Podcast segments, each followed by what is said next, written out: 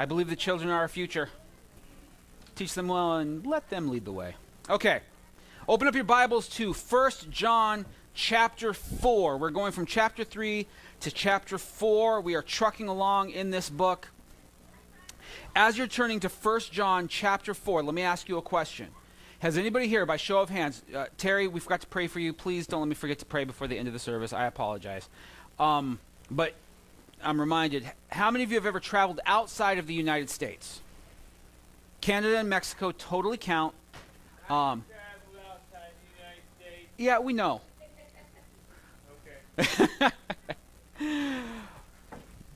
I love to travel.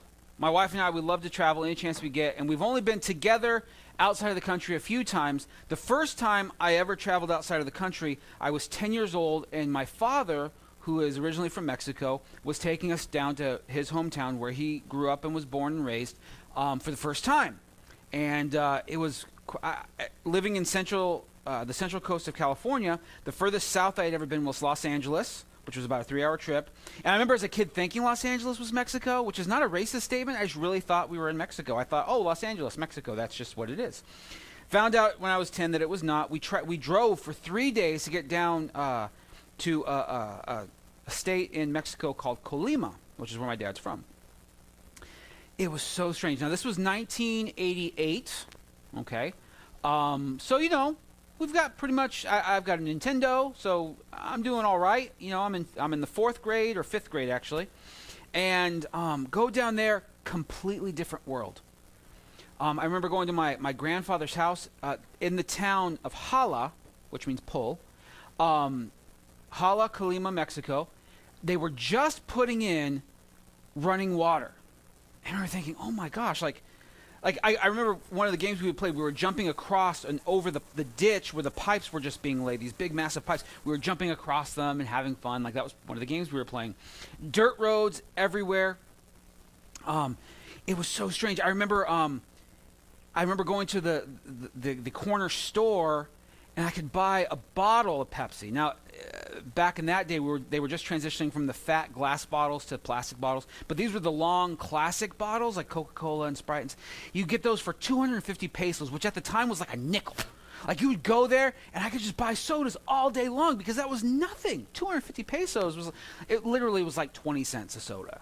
So fun. I remember the first time my, my uncle told my cousin, who was my age, 10 years old as well, go down to the store and buy me a beer. I was like, what? We went to, and I went with them, and they just totally sold us liquor, and we took it back home to Uncle, who then proceeded to drink it. It was just normal for them. And then I remember uh, playing on these cobblestone roads, which I know some cities in our country have cobblestone roads, but I'd never seen cobblestone roads. They were just really fun, and the buildings were all close together. Um, if you've ever seen pictures of like um, Israel or like Italy, where the buildings are close together with the cobblestone roads, it kind of looked like that. It was really fun. I remember uh, we went to uh, a barbecue, and uh, they're like, okay, we haven't started yet because we still have to kill the cow.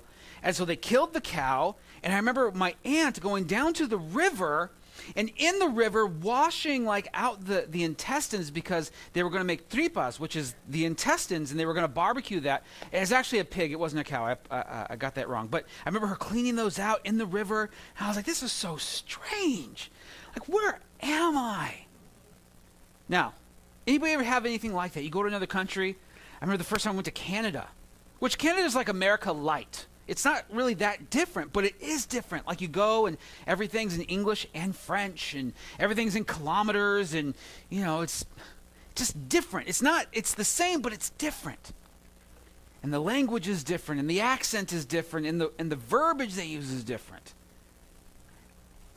It's really strange to travel from home to go to a place that you've never been to or are not familiar with.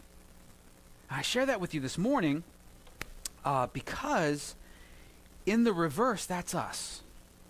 If you're a Christian today, you are no longer from here, or, or I should say, this is no longer your place. We now belong to a different place. And its culture is totally different than the one that we're used to. And its culture, its language, and its way of life, and its way of thinking is completely opposite of what you're used to in this world. And we're going to talk about that this morning. John's going to talk about that at length. But before we do that, let's just pray. Jesus, your word is good. Your word is very clear that uh, by your grace we belong in another place. By your grace, we this is not all we have to look forward to. It's not about making this a better place. It's about looking forward to a better place. I pray, Lord, that as we move forward, that you would, uh, that you would, the, by the Holy Spirit, not by my words, not by my uh, stories or lame jokes, Lord, but by your Spirit, that people would see and have their hope sparked, Lord, and reminded of this place that you have prepared for us. And may you be glorified in Jesus' name. Amen. So 1 John chapter 4 verse 1 says, "Beloved, do not believe every spirit, but test the spirits to see whether they are from God. For many false prophets have gone out into the world. By this you know the spirit of God. Every spirit that confesses that Jesus Christ has come in the flesh is from God, and every spirit that does not confess Jesus is not from God." This is the spirit of the Antichrist, which you heard was coming and now is in the world already. Little children, you are from God and have overcome them, for he who is in you is greater than he who is in the world. They are from the world, therefore they speak from the world, and the world listens to them. We are from God. Whoever knows God listens to us. Whoever is not from God does not listen to us. By this we know the spirit of truth and the spirit of error. John says in verse 2 By this you know the Spirit of God, every spirit that confesses that Jesus Christ has come in the flesh. This seems like a very narrow uh, very small litmus test to find out if the voice you're hearing is from God or from something else. There are plenty of people who go around claiming, God told me this, God told me that, God told me this, God told me that. And you know what? They, most of the time, depending on outside evidence, I'll say, okay, well, I can't, I can't quantify that. I can't judge that. I, I'm not inside your head. I don't know your spirit. I can't say yes or no God spoke to you or didn't speak to you. But the Bible gives us markers, indicators, and tests to know if God has genuinely spoken to somebody. At least we can know if there's consistency between what the Bible says and what they claim God is saying to them. Now, for John, he's addressing a group of people who have been infiltrated by the Gnostics. And the Gnostics, one of their big claims was something called Docetism, which is just a big word that means that Jesus came in spirit only and just looked like a person. He just looked like a man. He looked he looked like he had flesh, but he really didn't. And this is their way of trying to get around uh, the death, burial, and resurrection of Jesus. Because most people are okay with Jesus, and so you start talking about how he's God and come back from the dead then it's like, whoa, okay, now we're getting, I'm all about him, you know, welcoming in the children, and I'm all about him standing up for righteousness, and I'm all about him, you know, fighting my battles, and I'm all about him, you know, talking about giving to the poor and, and, and the, the disenfranchised. But, but then you start talking about his deity, and now a choice has to be made. And so when you start talking about the death, burial, and resurrection of Jesus, people either accept it, and we call those Christians, or they reject it, and we generally call them atheists or, or, or agnostics, non-believers, or they try to they try to make it more palatable, which is the only thing worse than rejecting it, really. By trying to make it more palatable, trying to make it more cool, try to make it more diverse, try to make it more acceptable, all you've done is now watered down the very medicine that we need to be healthy and strong. It's like, oh, you have a massive headache. Let me give you, you know, a thousand milligrams of ibuprofen, but I'm gonna, I'm gonna, you know what I'm gonna do? I'm gonna cut out half of it and then just give you, you know, a placebo or something. So I'm giving you less medicine than you need to overcome the ailment you have. You need Jesus, but I understand you're to kick against the, the, the death part, so we'll make it that he was really just like a ghost, and he looked like a person, but he wasn't really. So that explains that, and you can I guess, find it easier to believe that he was a ghost than a real person. I don't know how that's better, but hey, that's the Gnostics and that's their theology. A theology, I know some people are scared of that word theology. It sounds so uh, sterile and it sounds so, uh, you know, like we're going to seminary. Theology just means what, it's just what you think about God. Atheists have a theology. They don't believe that there is a God, so that's their theology. Theos meaning God, ology meaning ology, and it me. I mean, that's I don't want to lose you in my technical jargon, but that's what that means. Um, But everybody has a theology. You have a theology, I have a theology. And our goal is to have our theology based on what the Word of God says. Not what we feel, not what we think, not just what we've been taught, but by what the Word of God says about God Himself. And so, John says that if something is from God, if it's a spirit from God, it will not reject that Jesus came in the flesh. The Bible speaks frequently about Jesus being born of a virgin, being born not of, of human choice or by the power of man, but born by the Holy Spirit. And he's not. Uh, he's not half God, half man. He's all God and all man together in one. He is, he is God in the flesh or incarnate. He is every bit God and every bit man. And every spirit that is from God confesses, declares openly, freely, the fact that Jesus is in fact that. So you think you're hearing from God, but you're hearing only a partial story about him. You're only hearing some of the facts about him. You've got to be careful. This is where John says, we'll, we'll test that. We test something for one of two reasons to see if it's fake or to see if it's true. One of the reasons why our country is in such a mess right now is because we don't test anything anymore. Somebody shares something on our Facebook feed and we just assume that it's true, so we share it. And we perpetuate lies, not realizing that a simple Google search will, will either confirm or deny what we're sharing right now. It, it's not that hard to look up the facts, but we as people have become so sensationalistic, we just share things without thinking about it. Without we're so appalled by something we've seen or intrigued by something we've seen, we'll share it before we actually confirm if it's actually true or not. And that's on us. We as Christians, especially, should be adept at testing, improving, and, and going over and running things through different filters and levels to find out is this actually true? Is this accurate? As Christians, what we believe determines our trajectory. It determines which direction we're going. If we believe that God hates us, we're going to respond to him in that way. We're either going to reject him because he hates us, or we're going to be afraid of him, that we're always going to make him mad, so we're eventually going to burn out from trying to be a perfectionist. You know, if we think that God doesn't send anybody to hell, we're never going to we're never going to share the gospel in truth. We're never going to share with them that that those who are sinners end up rejecting Christ and spending eternity in hell where there is weeping and gnashing of teeth.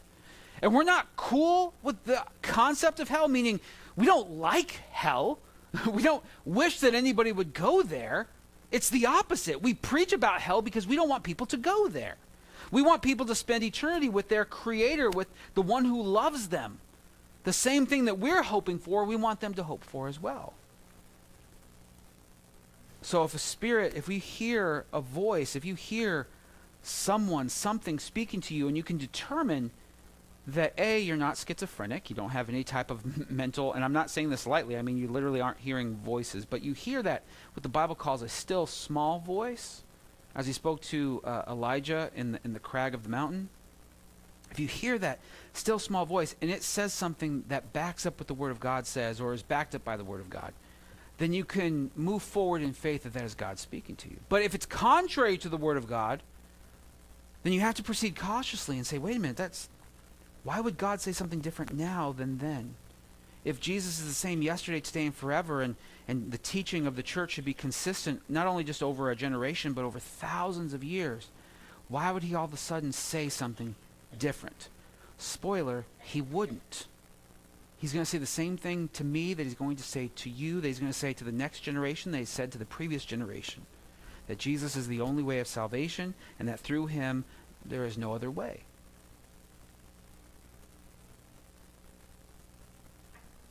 Our confession, speaking of confession, because this is a pretty big word that John uses. What's our confession? What's your confession? Who is Jesus? Jesus one day was walking with Peter and the disciples, and he asked them, Who do you say that I am? Or, or who does the world say that I am, rather? And they all answered, you know, the, the common rumors that were flying around. Oh, some say you're this guy, you're a prophet of old, you're this, you're that. And then Jesus turns it around and says, Well, well who do you say that I am? See, because when you when you and Jesus, it's just you and him, and you know, late at night or early in the morning or driving or wherever you are in solitude, and it's just you and him. It doesn't matter what anybody else has said. It doesn't matter. It doesn't even matter what you say, really. It matters what the Word of God says. And what you say, our goal is that what I would say and what you would say is what the Word has already said, what the Word has already declared, openly and freely. It's not, it's not hidden, it's not mysterious. It might be difficult at times to understand, and there are times where it's difficult to adhere to. I find most people reject the Bible not because they don't understand it, but because they understand it clearly and they don't want to do it. They don't want to adhere to it. But God has not shrouded the Bible in mystery so that you would just walk around confused all the time. Imagine you adopting a child and then always keeping that child confused as to whether or not they actually belong to the family. Always saying underhanded things, passive aggressive remarks so that they like they're like, well, they adopted me, but you know, they don't really say nice things, but they feed me, but they make me sleep outside. Like there's all these really weird things that I feel like I'm a part, but I'm and there's never any straight answer. Am I a part of this family? Well, are you? Like it's always this backhanded kind of weird remark. And that's that's what we when we when we approach the Bible as being mysterious in that way, that's kind of the position we're putting God in. That he's adopted us and wants to keep it all a secret and put us through these the, these spiritual gymnastics to maybe just maybe pass this test so that we might uh, actually be a you know a confirmed part of his family. The Bible says that Jesus is the way, the truth, and the life, and no one comes to the Father except through him. That's very clear, concise. Jesus is not mincing words or trying to make it more palatable. He's just telling you and I the truth, the truth that he is. The Bible tells us that we are sinners in need of saving. I, I confess that. I, I say that about myself, and I preach that to you as often as I can, not because I want you to feel guilty but because I want you to see the salvation of Christ in the way that the Bible proclaims it. See, if, if we live in a generation that doesn't think that they're sinners, so the salvation of Jesus, the sacrifice of Jesus, doesn't really mean that much to them. They're, they're more worried about, you know, getting a better job or moving up or making more money or doing this or doing that than finding redemption from the greatest sickness they have in them, which is sin. And so sometimes we have to emphasize sin, not to emphasize sin and you're a sinner and you're worthless and you can't make it, blah, blah. No, to say, no, eh, to be realistic, you know what? I'm a sinner and I need a Savior. And the good news is I have a Savior. His name is Jesus. He's, it's not a thing, it's not a person, it's, or excuse me, not a place. It's not an ideology, it's not a possession, it's a person named Jesus. And he has done everything that is needed so that we might be reconciled to him. John says, and continues, that uh, every spirit that does not confess Jesus is not from God, and that indeed this is something called the spirit of Antichrist. If you've ever seen the Left Behind or read the Left Behind movies and you uh, uh, or books, and you've seen uh, Nicolae Carpathia, he's like the, the Antichrist in the movie, and you've got kind of that vague imagery of, of, of this person who is coming. The Bible speaks about a, a, man, a son of perdition that will come. It's all part of eschatology or the study of end times and, and what he'll do and you know nations and all this. But John says, look, there's the spirit coming and has already come, and that's the spirit of Antichrist. It was alive and well in John's day, and it's alive and well in our day. So, what does that mean? Because we're not looking for a specific person. We're not looking for a guy shrouded in mystery. Could he be? Looking for all kinds of markers. What we're looking for is the spirit of Antichrist or Antichrist that permeates our culture. The spirit of Antichrist is anything, anyone, any idea that comes directly against Christ and his teachings and his way of salvation. You know, John is contextually referring to false teachers. It, it, it, these false teachers were coming against Jesus through his teaching and, and, again his deity and, and his position as the Son of God. But the misconception we can get here in the um, in the pursuit of being apart from the spirit of Antichrist or Antichrist is that we just have to follow blindly. Like whatever said from here must be just followed blindly. We, we, we just have to adhere to it and uh, just trust that whoever's up here preaching or teaching is giving a message that is biblically sound. But that's against what John just said in the first verse to test every spirit. We test every spirit because there indeed is this spirit of Antichrist. When in the book of Acts, when Paul spoke to a group of people called the Bereans, they tested everything that Paul said. They, they went back to the word to see if it was true. When I preach or when anybody else preaches from up here, or you listen to a podcast or a sermon or read a book, and you read something and it just doesn't seem right, don't just stand back and go, well, this person wrote a book. They must be telling the truth. No, this person wrote a book maybe just to make money because there's a lot of money to be made in making books or writing books. Not not every author's doing that, and like I said, it's probably few uh, far less than those who are doing it for the right reasons. But not everybody that puts out a podcast, not everybody puts out a website, not everybody puts out a blog or a, a sermon series or preaches, eh, or even within the walls of the church, not every one of them is doing it for the right reasons. And so they'll come and it will be subtle as it was with the Gnostics. The spirit of Antichrist will slowly chip away at the foundational doctrines of the church, the foundational doctrines about Jesus.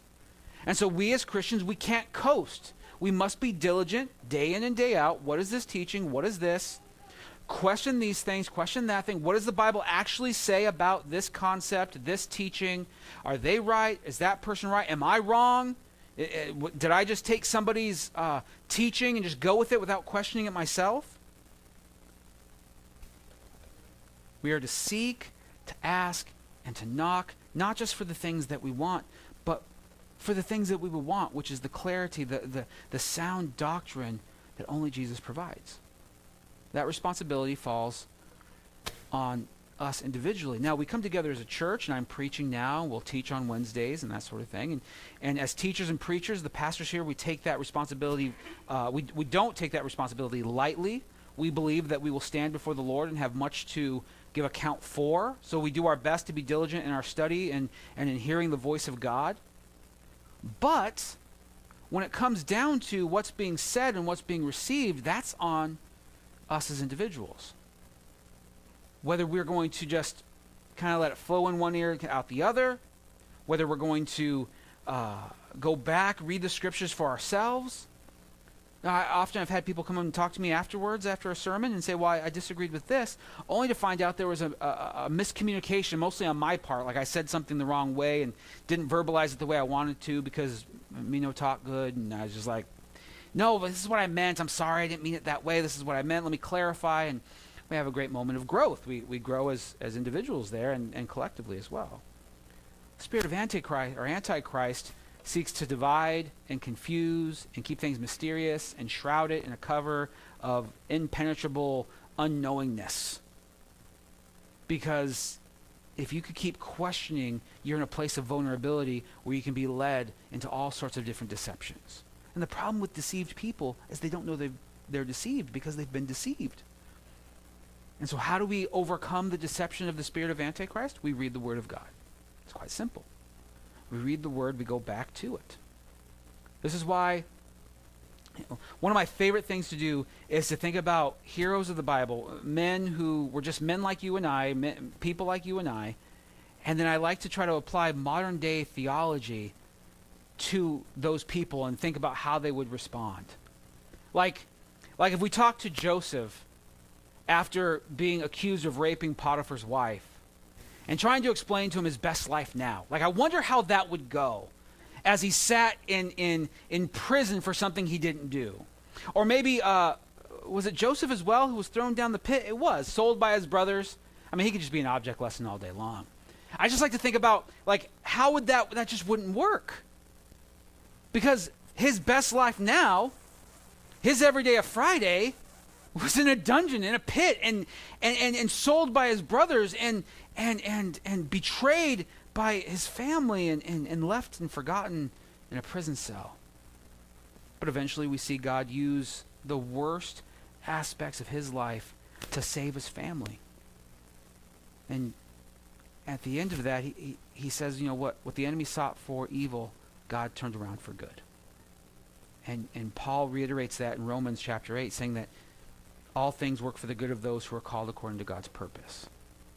You know, all the things in your life are going to work out for good eventually. Maybe not in this moment, which I know is what you want. You want it to work out good right now.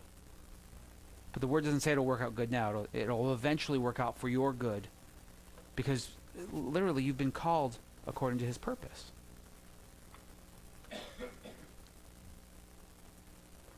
We must test the spirits to make sure that we're not in error. We, we as pastors here, we don't, we don't take false theology lightly. And people fall, teachers fall into a couple different categories, and, and I'm not trying to like beat anybody down, but th- here's kind of how I approach this. There are some people who are evil, mean, manipulative, and have used the scriptures and Jesus and the church as a leverage bar to get what they want. It's just another form of power. Some people use politics. Some people will use uh, uh, ethics or race rel- relations and anything they can to gain position and power because that's ultimately what they want. And these are the people that we're not really cool with. We're just like, no, you're, you're, you're wolves in sheep's clothing. You are devouring the wolves to fatten yourself. Not cool. Jesus is not down with that. Lots of stories about the shepherd going after the lion and the bear and that sort of thing. So we're not cool with that. Then there are some people who generally learn from those people. And what happens is they think that's the truth. And they're not manipulative. They're not being mean. They just think, oh, that's the gospel. The gospel is that Jesus wants you to have your best life now, and that you you you uh, everything will be good, and you'll never get sick. And if you are sick, you shouldn't be sick, and you just got to have enough faith to not be sick. And and if you're not rich, you should be rich, and you just need enough faith to be rich, and you'll be rich. And to actualize what you want, just confess that you have it before you have it. And if I've ever seen if I ever seen my child ever do something like that, like I'm going to have this Nintendo Switch because I want this Nintendo Switch, so I just got to actualize it and and claim that I have it. And you know what? They're not getting a Nintendo Switch. Half of you are like, what is even that? Don't worry about it. It's a, it's a video game. Because I see their heart in that. And I go, no, they're not ready for something like that. Your children shouldn't strong arm you into their way of life. They shouldn't be able to manipulate you to get what they want. And, and sometimes we know that as parents, but we forget that as theologians or as Christ followers or as people who believe in Jesus. And so, for those people, we like to have good conversation with them. We don't cut them out of our lives necessarily at first. We hope to have conversation where we say, hey, you know what? I, I heard you preaching or teaching this. Let's talk about that. Tell me where that comes from. Tell me, let's talk about that and let's see what the Word of God says. You know, this past Wednesday we were talking about healing, and, and James, you know, very matter of factly says, you know, if any, is anyone amongst you sick in chapter 5? Let the elders of the church pray over them, anointing them with oil, saying the prayer of faith, and I'm paraphrasing. But there is no, there's almost no room for not being healed. And some people take that verse and, and, then use it to say you must be healed, and if you're not healed, then you have you have lacked faith to be healed. But if I would only take that verse and teach it in that way, and there was no other part of Scripture, then I might have a case. But go back to Jesus. How did he heal people? Well, there was one time where he made paste out of mud with his spit and rubbed it in a guy's eye. And I've never seen anybody do that, but Jesus did that. There was another time where a centurion came to him and said, My servant needs to be healed. And Jesus was like, uh, you know, okay, I'll go. And the guy was like, no, you just say the word and he'll be healed. I know it. And so Jesus does. And in that same hour, he's, Jesus, not even in proximity to the guy, gets healed. Another time, uh, Jesus is walking and there's this whole crowd crowding around him. And this woman who's been uh, bleeding for 12 years um, musters up the strength. I don't know if any of you have ever been anemic or low on iron or, or, or, lost blood, but you don't exactly have a lot of strength. But she musters up the strength to touch the bottom of his garment, and she is healed. And Jesus is like, Who just touched me? Power just went out from me. And then I read a story about the, the early church. Peter and John are walking into the temple grounds, and there's a beggar at the door because beggars would stand there because religious people uh, are usually looking to do something religious. And so we'll often have people come to the church and ask for money because they know people coming to church are looking to do something good for God and it's a system to manipulate. That's what this guy was doing. And so he asked Peter for money. Now, this man was lame in his feet. His ankles didn't work. Something was wrong. He couldn't stand up. He couldn't walk. His, his job was to sit and beg for money. That's all he could do. And Peter says, You know, I don't have any gold or silver, but I'll give you what I've got. Here's the Holy Spirit. And it says that the guy got up and walked away. Nowhere in that scenario did anybody say, Hey, do you want to be healed? Hey, I want to be healed. Okay, well, let's go to this service and get healed. No, no, no. Beggar asks for money. Peter says, Here's the Holy Spirit. The guy gets up and walks away. So here's what I find in all of Scripture when it comes to healing, when it comes to the doctrine of healing, God does what He wants. Jesus heals when and how and chooses by His sovereignty when to do what He wants to do. James says, Bring them before the elders, have the pastors pray for these people, they will be healed, but we're not given a timetable. You could be healed instantly, you could be healed in a month, you could be healed by death by going to be with Him. You're going to be healed either way, but what we know based on Scripture is that you can't contain or tame Jesus. He'll do what He wants and do what is best, whether we agree with that or not. I would encourage you, implore you to say, you know what? I can trust Him for the best in my life or, or to do what's best for my life because He can see so much more than me. Now, just look back on your life five, ten years. Look at where you were. Look at what you were asking for then. Look at where you are now. And imagine if God had answered those prayers then, where your life would be. There might be good prayers in there where things may have worked out well, but there might be other ones like, oh gosh, I'm so glad he didn't come through on that one. I'm so glad he, that prayer went uh, seemingly unanswered at the time. You know, I, I don't wish that my son ever had cancer, but I watched people and groups and a community come around our family like I don't think any other way could have brought about.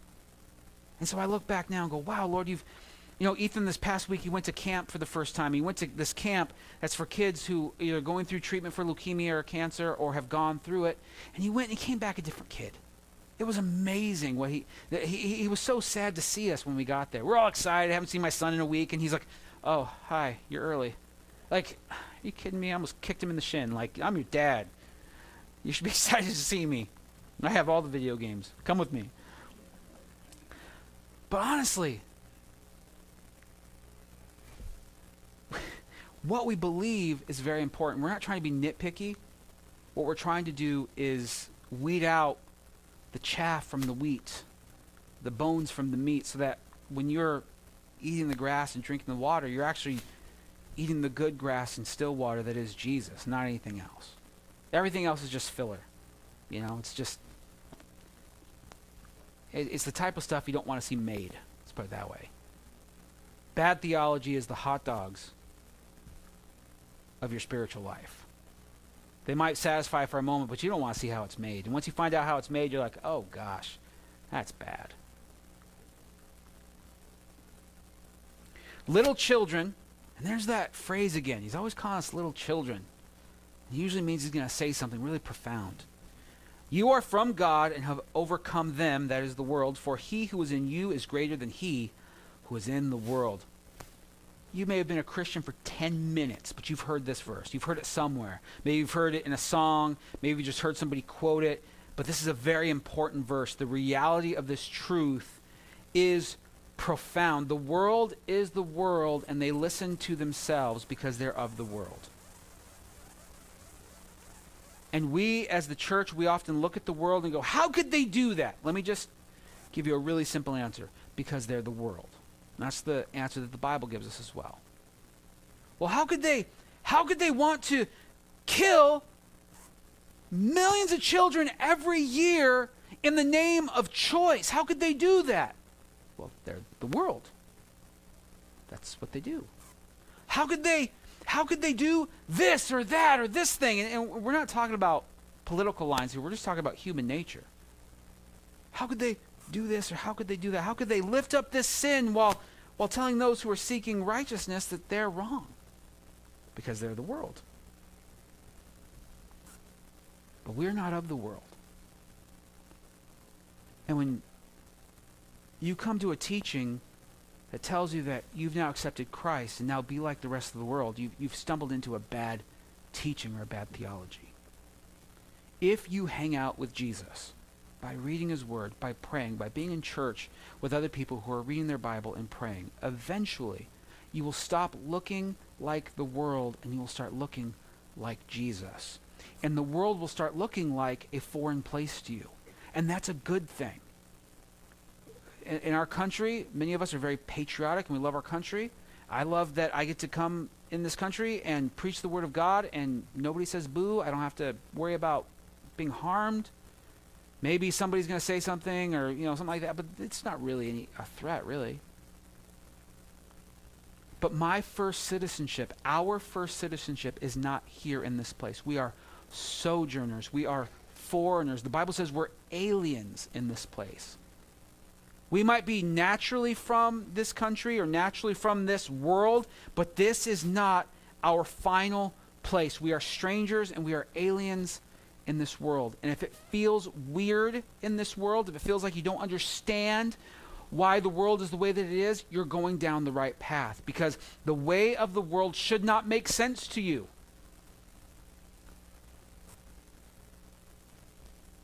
Ephesians 2 and 19 says, So then, you are no longer stra- you are no longer strangers and aliens, but you are fellow citizens with the saints and members of the household of God, built on the foundation of apostles and prophets. Christ himself being the cornerstone in whom the whole structure being joined together grows into a holy temple in the Lord. In him you also are being built together into a dwelling place for God by the Spirit. You were once strangers and aliens to the kingdom of God, but now your citizenship has been changed by your confessing faith in Christ. You now belong to his kingdom, and now the reverse is true. You're a stranger and a alien to the world you now exist in. The Bible says that our citizenship is now in heaven. Philippians 3 and 17 says, Brothers, Join in imitating me and keep your eyes on those who walk according to the example you have in us. For many of whom I have often told you, and now tell you even with tears, walk as enemies of the cross of Christ. Their end is destruction, their God is their belly, and their glory is in their shame, with minds set on earthly things. But our citizenship is in heaven, and from it we await a Savior, the Lord Jesus Christ, who will transform our lowly body to be like his glorious body by the power that enables him to be subject uh, to subject all things to himself. In verse 1 of chapter 4 says, Therefore, my brothers, whom I love and long for, my joy and crown, stand firm thus in the Lord, my beloved. When we are called to stand against the enemy, against the world, for righteousness, to have integrity, to, to set our feet firm in the foundation that we've been given in the gospel, the idea is that it's because we belong somewhere else. That we aren't, this is not our home. And there are, there are things that we have, there are comforts we have here, but ultimately, our life is not made or broken because this life is taken from us. We have banked everything on we, the life that has been given to us that can't be revoked or that won't be revoked. This is why we as Christians, we don't worship a place. So many religions, so many uh, Christians even, they face a certain direction when they pray. They go to a certain, they make pilgrimages and they go places. We don't do that. Because we know, we don't believe, based on the Word of God, that there's a place we must go to that's holier than any other place. As Paul just told uh, the Philippian church, God's building you and the other Christians in the world into a temple where the Spirit of God will reside. The temple's no longer in a place uh, that we go to, the temple is now us. We are the temple of God. And so we don't have to make an annual pilgrimage to this place or stand in a certain direction because you know Mecca is that way, so we've got to face that way. We don't have to uh, bow our heads down on a mat to pray. You know, some people do that, and it's to no profit. Might make them feel better, but there's no command in the Word that there's a place that's more holy. And and the thing that makes us so human is that we hate that. I mean, you maybe never have said, "Oh, I hate that there's not a place where I can go worship." But wouldn't I mean, doesn't it just feel better when you feel like you went to a holy place? Like sometimes you go to church and you're like, "Wow, I'm glad I went to church. Church, you know, was lit." I don't know what kids say nowadays.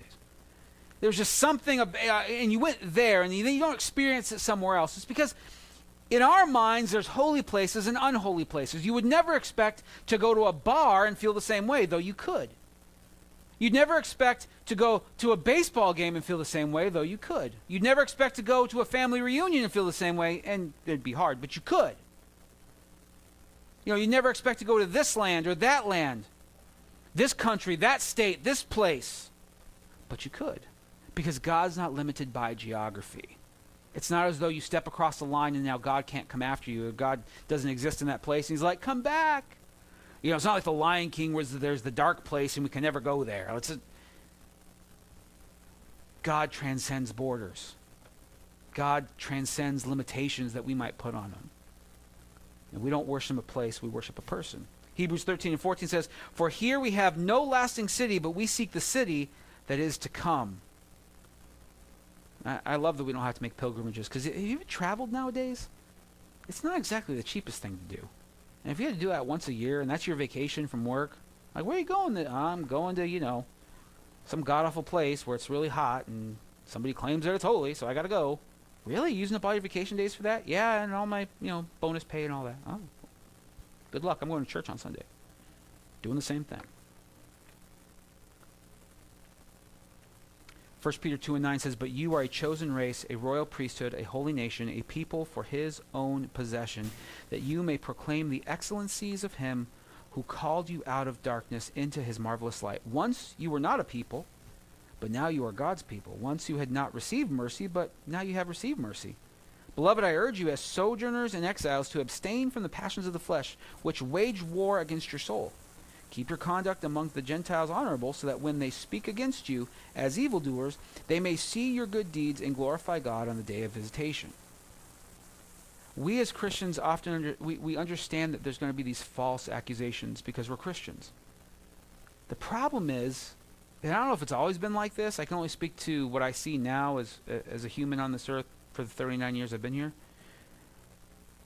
The accusations aren't so much false anymore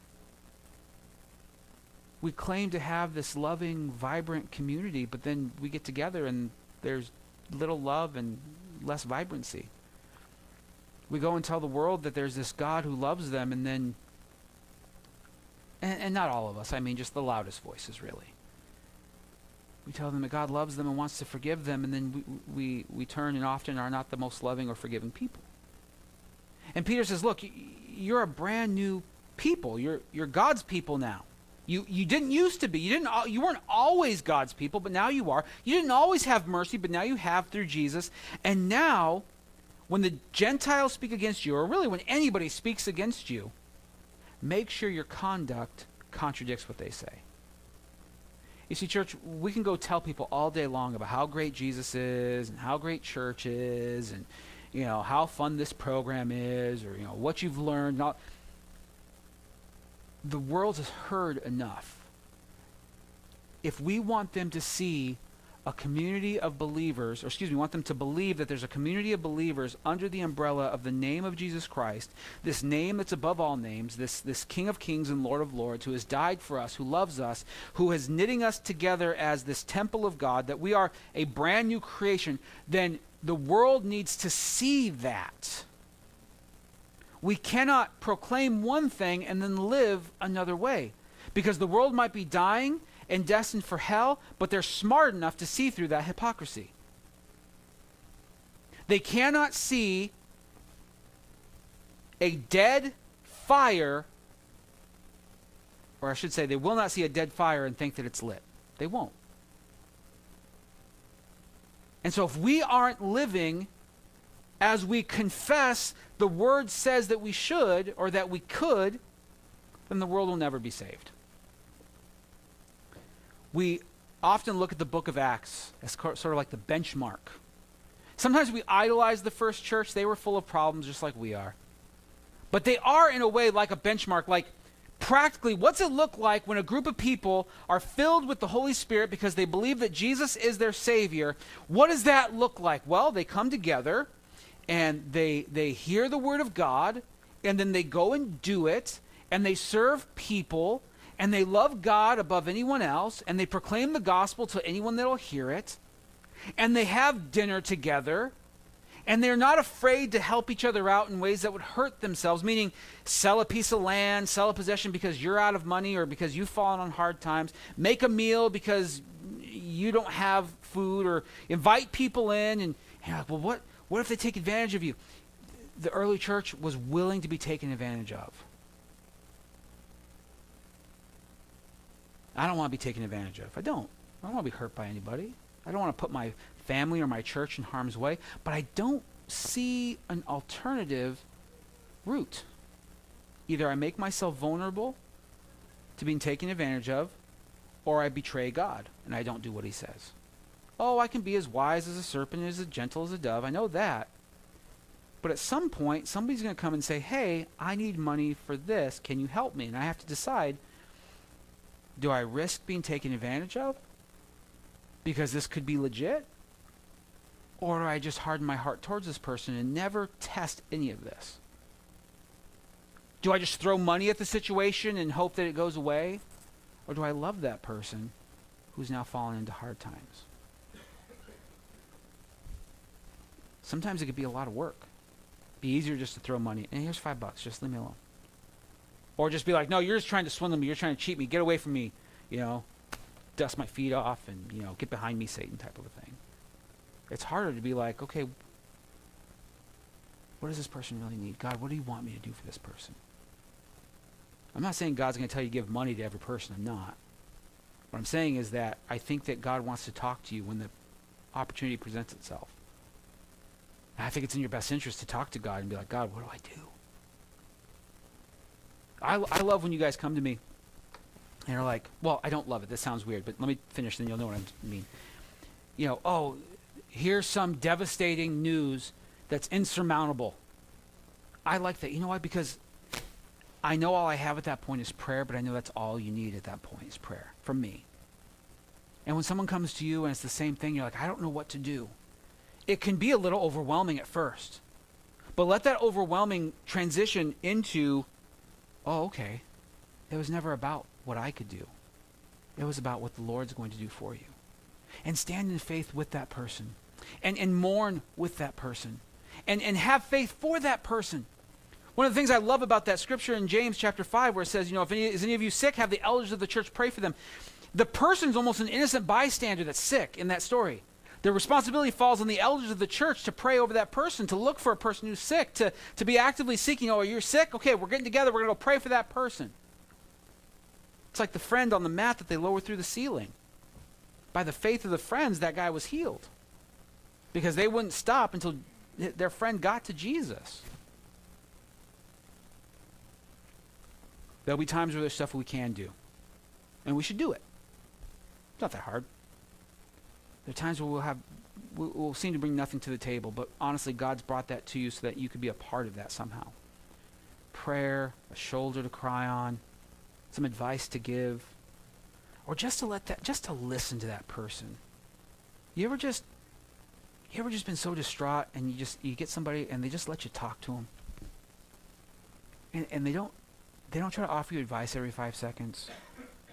You don't hear the phrase, you know what you should do. You don't hear any of that.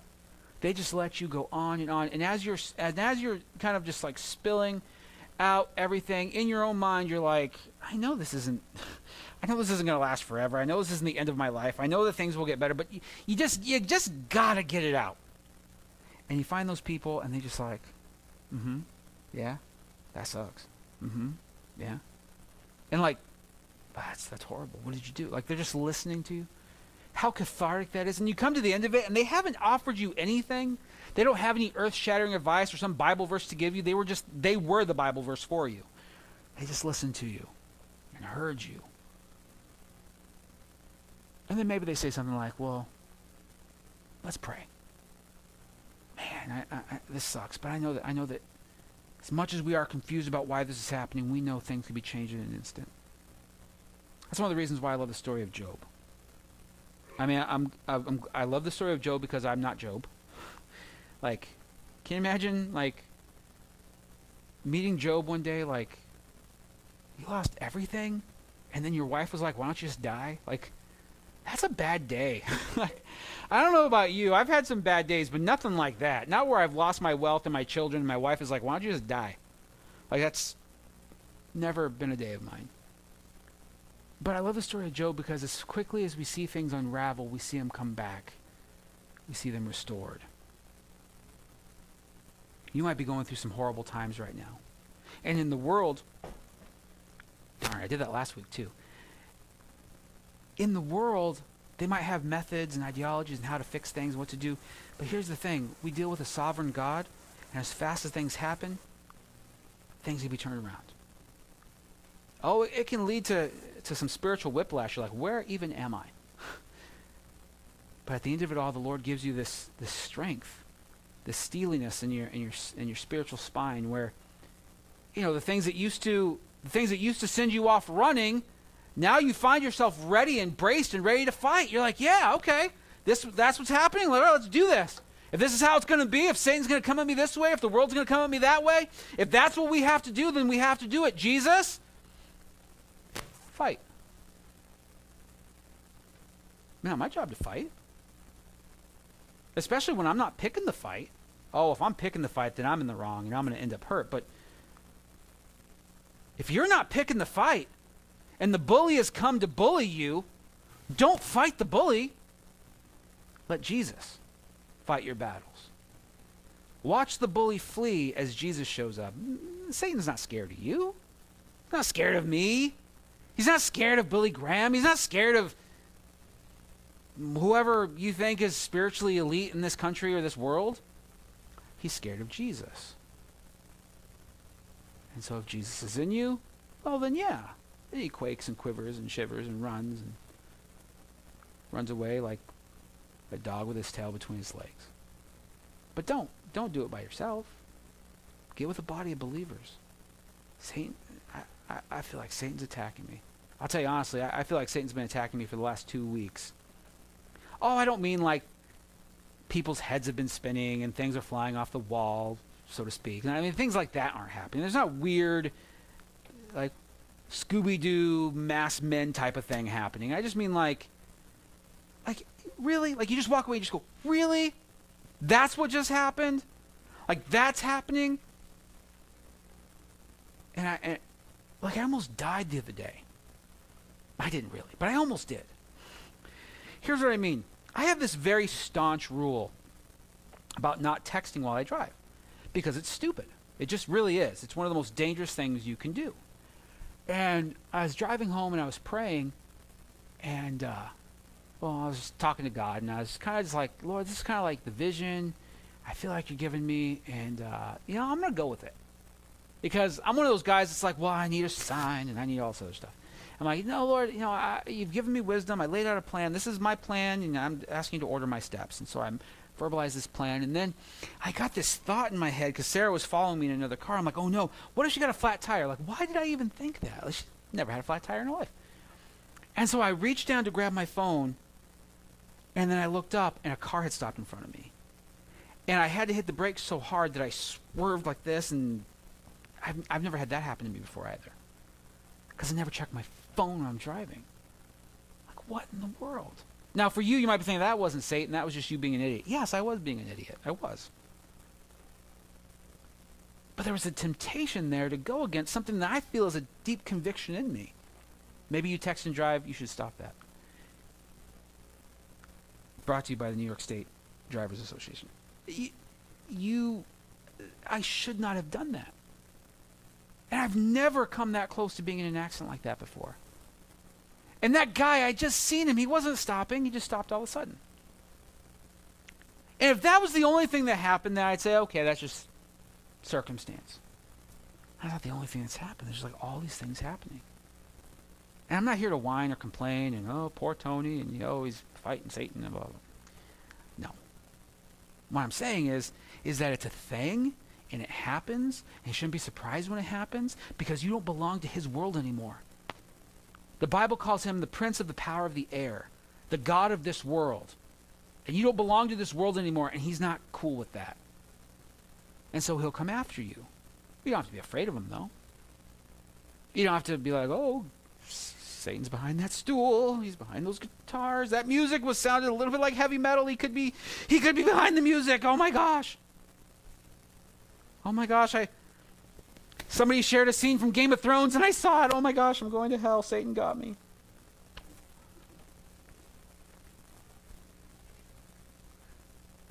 Let that kind of resonate for a minute. I'm going to pick up my Bible.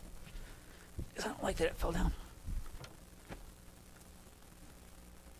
But we must acknowledge that he's real and really doesn't like us. And there's real ways that God has given us to go after, or not to go after him, but to, to stand firm. And that he will flee. He will do the running, not you. He will do the running. Temptation to sin, you should flee from that. That's what Paul told Timothy. But we got to stand firm in our faith. And our faith is that we no longer belong to this world. We now belong to his world. We now belong to Jesus' world. And because of that, he fights our battles. Greater is him who is in me than he who is in the world. And that's our reality. If Christ is in you today by the confession of your faith, then greater is he who is in you than he who is in the world. The God of this world who can bring everything this world has toppling on top of your head is not greater than the God who is in you, and his name is Jesus. And if you don't have Jesus today, if you have not confessed your faith in him, if you have not repented of your sin and accepted the grace offer that God has extended to you, then today is the day that you do that. Today is the day where you say, God, I, I ask for your forgiveness. God, I am sorry, and I accept Jesus as my Lord and Savior, the, the, the payment for my sin. He's the sacrifice for what I have done. And I am sorry for what I have done. And when, when you read the Bible and you, and you read about people who have done that, they don't meet a God with crossed arms, scowling face, like told you so. They find a God with arms open, seeking after them, wrapping arms, hugs, and, and celebrating that, as the song we sang today said, we were once lost, but now we're found. We were dead, but now we're alive. And so today, give your life to Jesus. Proclaim boldly that because of that, now the God that's in you is greater than the God that is in this world. And though trials may come and though Satan may buffet, as the song says, you will stand because of him. So now let's stand together and pray when it comes to salvation, there's no magic bullet, there's no silver bullet. Here's what you do you confess with your mouth, you believe in your heart that Jesus is Lord, that He died for your sins. And by faith, the hopeful expectation and trust that what Jesus has done will change your life.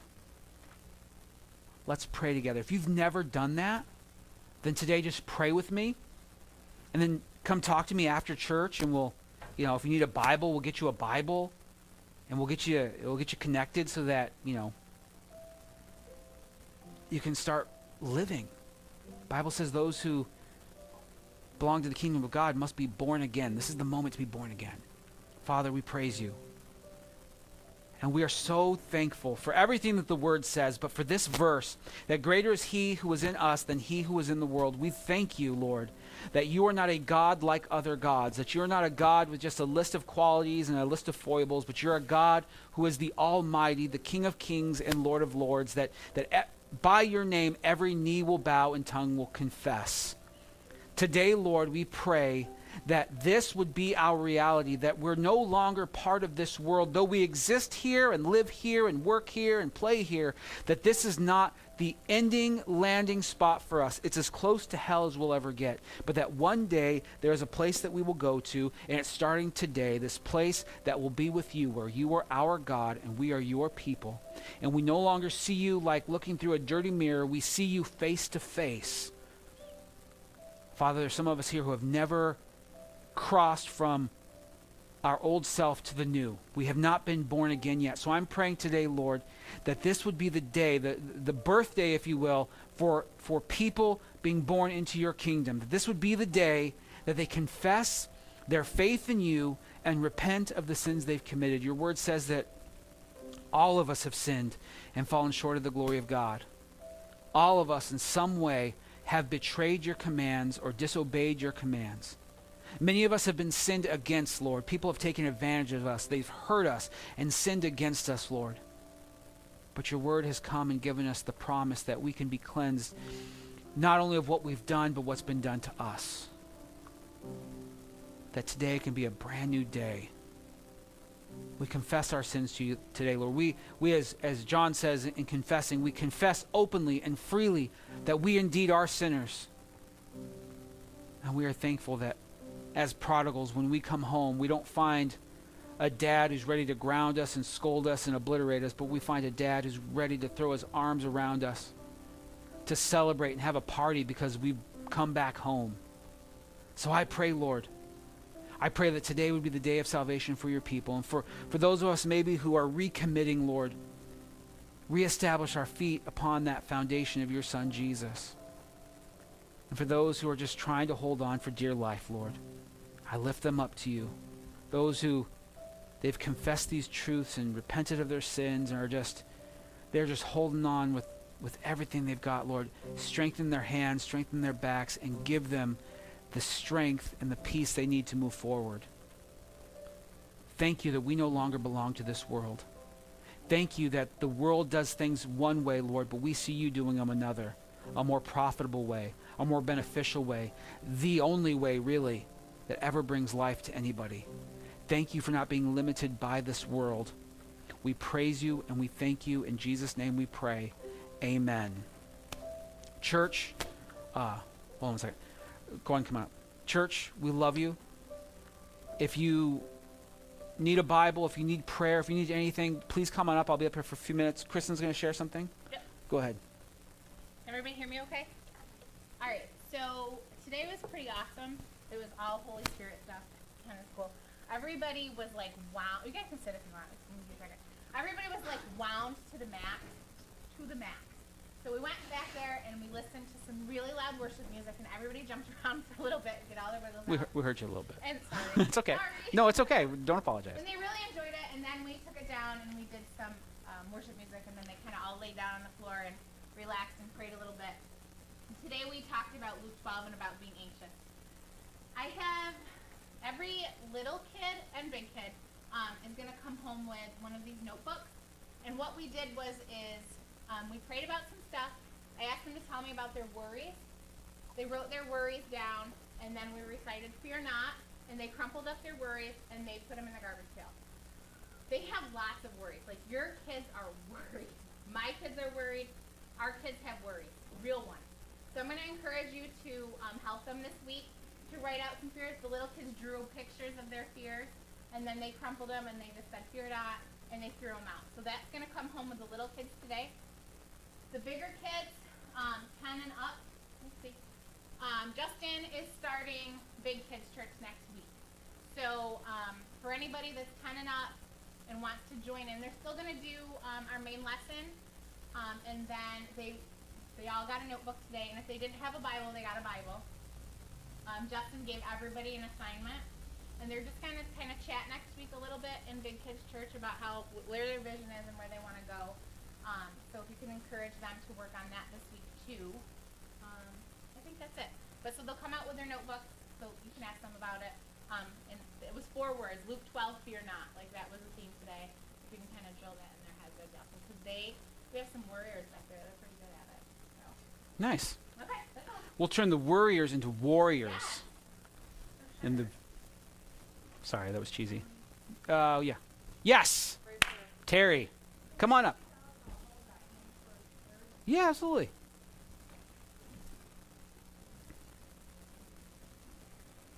All right, let's pray together.